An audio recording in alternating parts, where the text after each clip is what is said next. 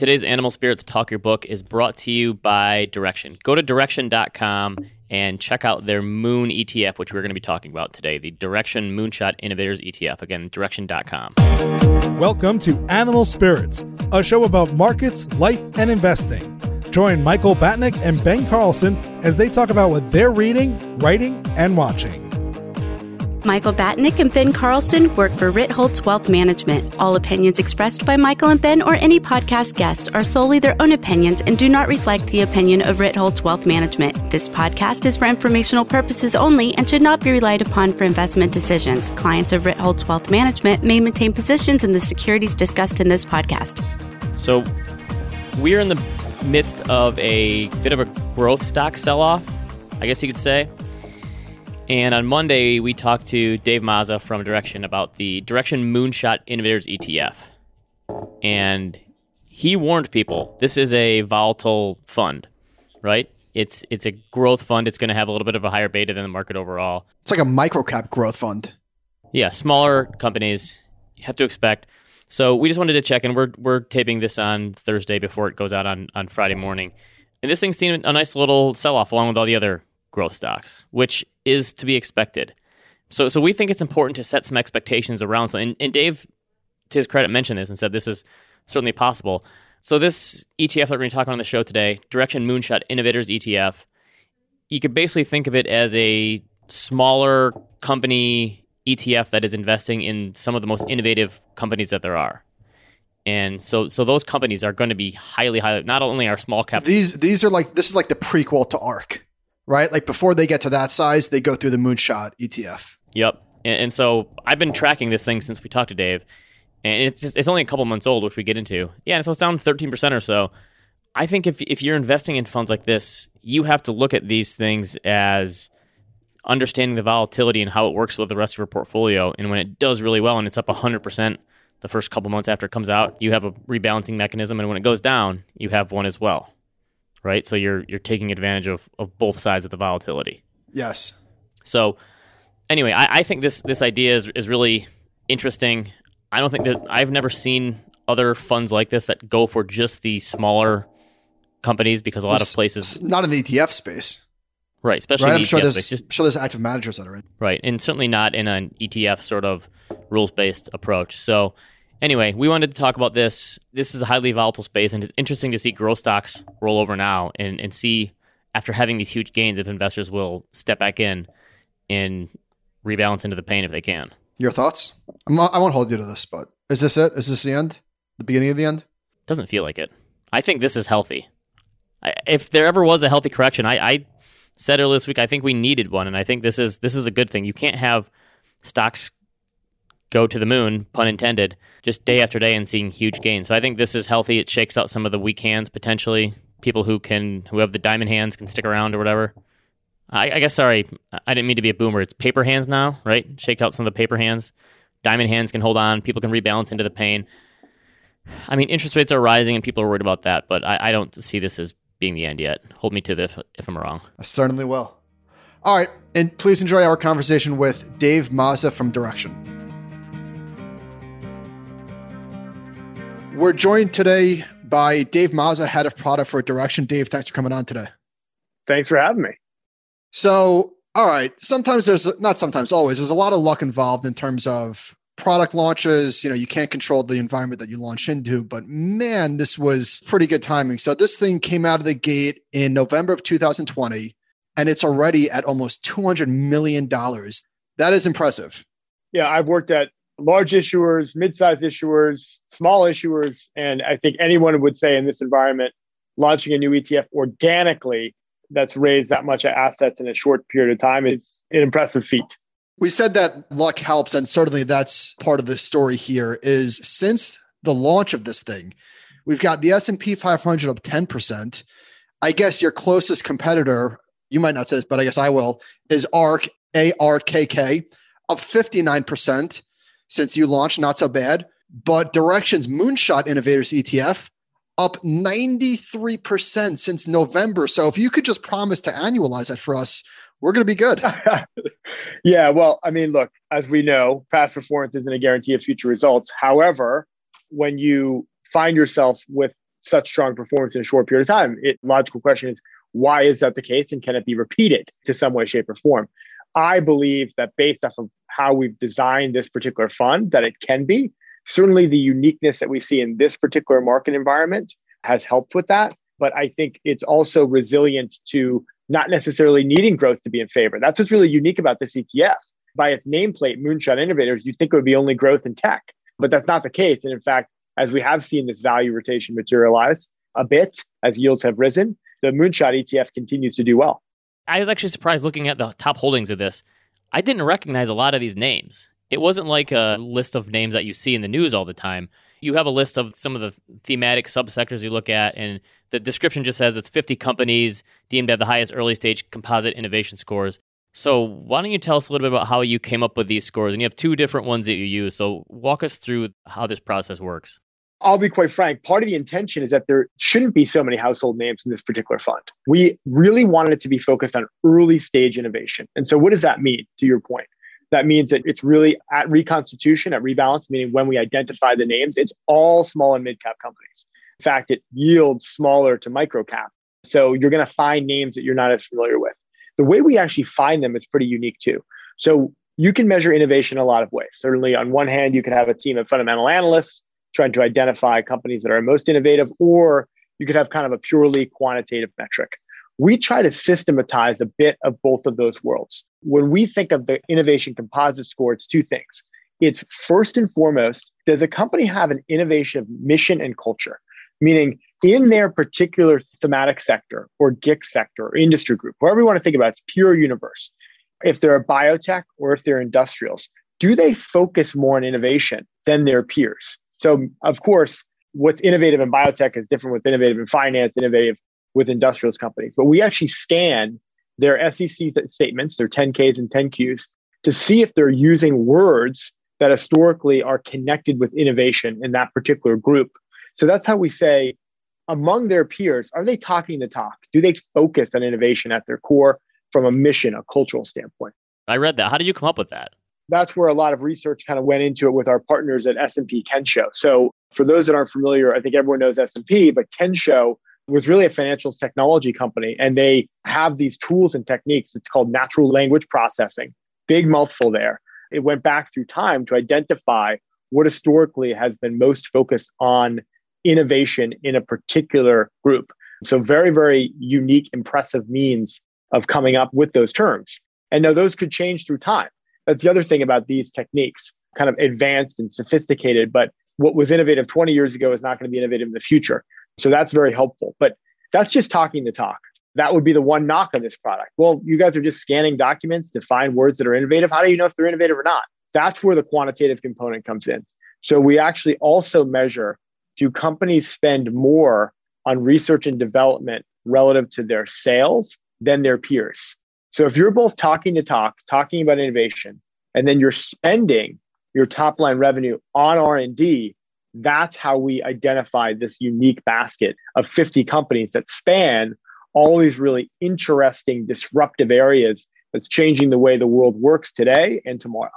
So we've got 80% of this basket is in the United States. The next is 7% with Israel. They tend to be pretty aggressive with technology. Then looking at the sub themes, you've got 19% genetic engineering. So that's things like Cyberdyne from Terminator 2. You've got cybersecurity at 17%, clean technology, digital communities. But again, going back to Ben's point of looking at these names, Microvision is a $3 billion company. Nano Dimension is a $3 billion company. Varonis is 7 billion. Vuzix. I mean, these are names that are not familiar to me, but I'm just looking at a chart and all of these have gone vertical in the last six months or so. So what's happening why are these working now? There are other names in the portfolio that spent years with middling performance. Plug Power is a good example. Plugs were kind of a favorite for the retail community, but that was a $2 stock for decades. And then, of course, recently, as they've begun to make some progress commercializing hydrogen fuel cells, that's also done well. But to your point, you could name a handful of other stocks that have gone vertical of late. Part of it is the fact that we find ourselves, in my opinion, this really interesting juncture. Certainly, we know we've been living with the COVID 19 pandemic. It's changed the way the world works. It changed the way people work. It changed the way people interact. But what it actually really did, in my opinion, is just accelerate some longer term trends. One of the longer term trends that we have is that we are in this second machine age or the fourth industrial revolution. And what that means is that the way the world operates is going through massive acceleration, whether we know it or not. Remote work is one of those trends, but it's also cloud computing, it's cybersecurity needs, it's remote communications. It's also what's going on in the biotech space. Look at the COVID 19 vaccines. The two that are most successful with the highest efficacy are using a technology that was never used before. Those names are not in this particular portfolio, but it's a good example, a good tangible example of what's happening in biotech with MNRA uh, and things of that nature that had never happened before. So as investors begin to especially look away from just this mega cap growth dominance of the FANG stocks and say, what else can complement my portfolio? And if you're going to dip down the cap spectrum, it makes a lot of sense to combine disruptive growth that's not as associated with pure market cap growth and do so in a way systematically, which this fund is really intended to do. If you're an advisor or an individual who's putting this in your portfolio, how do you look at this in terms of your portfolio? Because obviously, if you have a fund that's up a ton, that's a good problem to have. But how do you look at it from a portfolio management perspective? This is definitely a complement position to longer term, whether you're a long term buy and hold investor with very, very low cost, broad based market cap funds, or increasingly, I think we are seeing investors realize that it can make a lot of sense to complement those long term positions with 5, 10% of your portfolio to funds like this that are going to give you something you're not going to find anywhere else. That's a key component about Moon. Again, when we could go through the top 10 list, and there's really only a handful of names that people are going to know in the portfolio. Plug Power, Workhorse, those are somewhat household names. There's Virgin Galactic in here. That's barely a household name. So to me, I would use this alongside whatever you're already doing in the core part of your portfolio. But at the same time, I think this fund can be beneficial for people who, as opposed to trying to go find some of these stocks on their own, we're choosing stocks that have gone up 100% in a short period of time. There's some stocks in this fund that have not done that. If you had put all of your money in, or most of your money in those stocks, you certainly wouldn't be as happy as you would be with the diversification of 50 innovative companies in just one or two. Yeah, so I've got a several part comment on that. Looking at ARK, another thematic ETF that has just been phenomenally successful by literally any measure, changing the landscape, frankly. You look at their top 10 holdings of ARKK. It's Tesla, Roku, Square, Teladoc, Baidu, Spotify, Zillow, CRISPR, Invitae, and Shopify. All very, very much household names. Some of these are mega caps at this point versus the top 10 holdings. Again, not to knock on Cathie Wood and what they're doing, but you could sort of replicate that on your own if you were so inclined. With what you're doing, there's just no way. Again, the top 10 holdings Vuzix, Microvision, Tenable, FuelCell, Nano. There's a company called ADPMUN. That does not roll off the tongue. Adpamun? What is that? Is that foreign? Yes. Let me just jump in here because you're raising a good point. What language is that, by the way? Is that Klingon? if you're already interested, obviously they've had successful growth, successful performance because they identified some of these names that have become mega caps, that have disrupted the way we listen to music in a social way, the way the future might be from electronic vehicles or what have you, or the way payments work. But there's another leg of that those companies have already begun to see their massive trajectory. This fund, Moon, is about finding those names before that happens. And in fact, we're going to sell them when they become large caps because I want to recycle those earnings back into a name that is a micro cap that's just doing maybe one thing in the biotech space or one or two things. So you have some constraints on rebalancing in terms of market caps? Yes. So basically, effectively, any company that would have a market cap that is going to be in, north of what the S and P 400's market cap is, so the mid caps and up, would be excluded from the portfolio. So a great example is we launched the fund back in November, and we actually had its rebalance in December. We already sold NIO because it became a $50 billion market cap company. Now, you could argue, would I want to stay holding that name forever? Maybe. But that's not what this fund is supposed to do. It's supposed to take advantage of that excellent performance. And as it graduates out, go then find the next company. That's why it's systematic in this way to only always focus on small and mid caps. So it sounds like this is not necessarily a danger, but these companies you're buying are small, like really small. And if you're already 186 million or whatever it is, what happens if you get to a billion or 2 billion? Obviously, it's a great problem to have, but does that change the nature of what fish you could swim in? I'm sorry, what pond you can fish in. We can, yeah, we can swim and fish, or uh, yeah, you're usually fishing in the pond. But so yeah, when we're fishing in the pond, I will tell you in building this fund, and this is not to knock on anything else I've ever done in the past, or maybe it is, but I've never spent more time judging just that, saying this is great. We've built something that is really cool. JFK created the term moonshot. Now, obviously, it's being used on Wall Street bets and Twitter and all that. How do I find these these stocks but do so in a way that I'm going to be able to manage an open ended fund.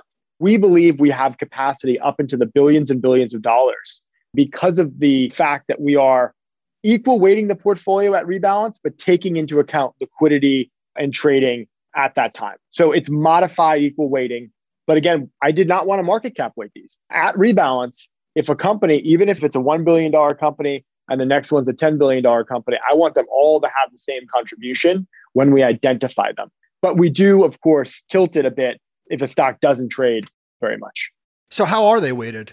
It's effectively modified, equal weighted, but it's modified based off of not just its trading volume, but the impact our trading would have on that name on any given day. We'll upweight a company that has more volume and downweight one that has less. So among the 50, one might become 3% at rebalance and one would be 1.5%, for example. What sort of growth are we seeing in these names, like fundamental business growth? Where are these companies at in their life cycle? They're all at the very early, really early stage. So that's why we're very, very clear. So some of these companies might not necessarily have positive earnings for some time, and that's okay, but they're growing their top lines markedly. So on average, these stocks have EPS growth estimates of well north of 25%. However, what's unique here, and I will caveat that number, some of these companies only have one or two analysts covering them. So it's not like you're saying, give me the EPS estimates for Apple or Tesla, where there's tens, 20s of analysts publishing next quarter EPS. So there's we have to be a little bit careful when looking at the data in this case. But again, regardless of if, if you're looking at Plug Power or Virgin Galactic, they certainly have expectations for very positive growth over the next 12 months. But it's more what could they do? Will their valuation start to increase before that growth even materializes? And then we'll likely sell out of them because they become a large cap company. We said some of the companies might not be household names. Can you walk through some of these themes and subsectors that you're investing in? Because I think that would be interesting to hear where you got some of those and things that are happening in these. Yeah, no, it's a great point. So some of that is a fallout of simply the process. So when you're moving this far down in cap and you're taking effectively the small and mid cap universe and trying to identify those 50 most innovative companies, you're going to end up with some really, really unique themes that are happening today. So, of course, I think most people are familiar with what's going on with cybersecurity. Cyber has seen significant growth over the past few years. Again, the COVID 19 pandemic is going to accelerate that because now we have employees in disparate locations. Cyber threats have gone up markedly, and companies, as they're moving toward the cloud, need more protection for that data. So that's kind of an, an obvious theme to understand. Other things are drones, other things are smart cities. What does that mean? How is the grid interconnected? So, not just thinking about EVs in and of themselves, but what's needed to make an EV work. Of course, you need batteries, but you need sensors and lasers and radars to make sure that the car actually can drive effectively. So there's names in the portfolio that do just that, providing the infrastructure to make EVs work in the bigger picture way. In addition, in the genetic engineering sub theme, which is in the portfolio, that's where we're getting a lot of very different types of biotech companies. A great example is Inovio. Inovio is, of course, focused on vaccines for different types of diseases. But what they're really focusing on is how do I deliver that vaccine as opposed to just simply an injection that needs to go through your bloodstream? What if you have a liver problem? Imagine if I were to rub a vaccine or something of that nature directly onto your liver in some way, shape, or form. Seems crazy, but that's what they're doing. And they're beginning to commercialize technologies to make it easier and more efficient for doctors nurses and scientists to be able to solve other problems by thinking not just about curing the problem, but how do I actually deliver that in a way that might actually be more beneficial for the human body? This sounds like venture capital investing in a way. What's the average age of these companies? It's funny, there are names that are older. Plug Power has been around for decades, plugging away at high, excuse my dad joke, but many of them are new. They've IPO'd in the last three to five years. Again, in the biotech space, they may only have one or two drugs that could be commercially viable in the next three to five years, if not 10 years. So you do have this interesting mix, but most of them are younger. One of the ways I think about this fund is how can I do venture capital in the public equity markets it's with an ETF like this. You're probably a little biased here, so maybe this is a softball, but do you think thematic funds like this are just going to be the new types of active for a lot of people? I'm super biased. Let's make that clear. But I think whether you're doing it like ARK is doing with true active management or whether you're trying to systematize it, to me, thematic investing is the new active investing, hands down. But I'm now empowered as a retail investor or an advisor to make those decisions. So again, I'm personally biased. I spent 12 years at State Street. As you guys would imagine, most of my portfolio is in low cost index funds. But I complement that with funds like this that I think are doing things either disruptive or important to me over the long run. So I think thematic investing is finally going to kind of see the light of day. It's been around for some time. Also, I actually think thematic investing is very disruptive against traditional sector industry rotation. Nothing wrong with that, meaning I want to be in financials or energy versus tech. Why don't I actually get more prescriptive? Because if you want to buy tech, maybe you just want to buy cloud and cyber. Or if you want to buy financials, maybe you don't necessarily just want to go buy the money center banks. You want to buy disruptive type financials too. So to me, I think this type of investing has a lot of legs to it because of all the different applications. How do you guys think about, since you're playing in a newish space, how do you think about a lot of the companies that are coming public via SPAC? Does that impact at all what you're going to do? Are those companies being screened out? I mean, obviously, I guess you have one with Virgin Galactic, but how do you think about that?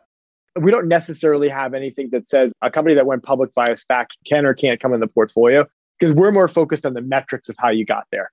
If you chose to list with a direct listing, if you chose to list with a SPAC or with an IPO, that's fine for this portfolio as long as you, again, within your peer group, having the most innovative culture and spending the most on research and development relative to sales. What did you find in your research on that, research and development? I found that interesting because so many people for so many years have thought, well, it's stock buybacks propping up the market. I don't think people realize how much these companies still are, in many ways, investing back in themselves. And that's why a lot of these companies probably don't have a lot of profit right now, too. What did you find in your research for that?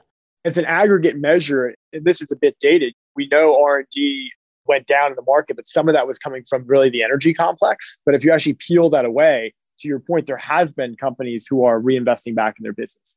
I think that's super important going forward. Why? Because historically, companies would just spend on property, plant, and equipment. This is more what are companies going to do to booster their technology? What are companies going to do to make it easier for their workers to communicate and collaborate with one another? So, to me, future spending, again, at the enterprise level, is going to change. But then, even if we peel that back into particular subsectors, if you are, especially in the biotech space, spending money on trying to solve problems and build drugs as opposed to spending it on marketing, it yields you much better results from a stock performance perspective. So again, that's more kind of the quantitative results. I also think about that from the qualitative component of how interesting and potent the potential can be for companies that are reinvesting in their businesses today as opposed to just returning capital to shareholders. What do we think about volatility in names like this? Is this something that if the market was down, I know you don't have live data, so we could just speculate. If the market was down 35% in March, who knows what this would have done? But are we expecting like double the losses of the S&P or not quite as I mean, what should an investor prepare themselves mentally for here?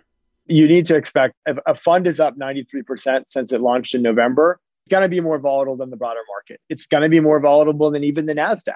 It is small cap companies that are intended to be focused on disruption and innovation.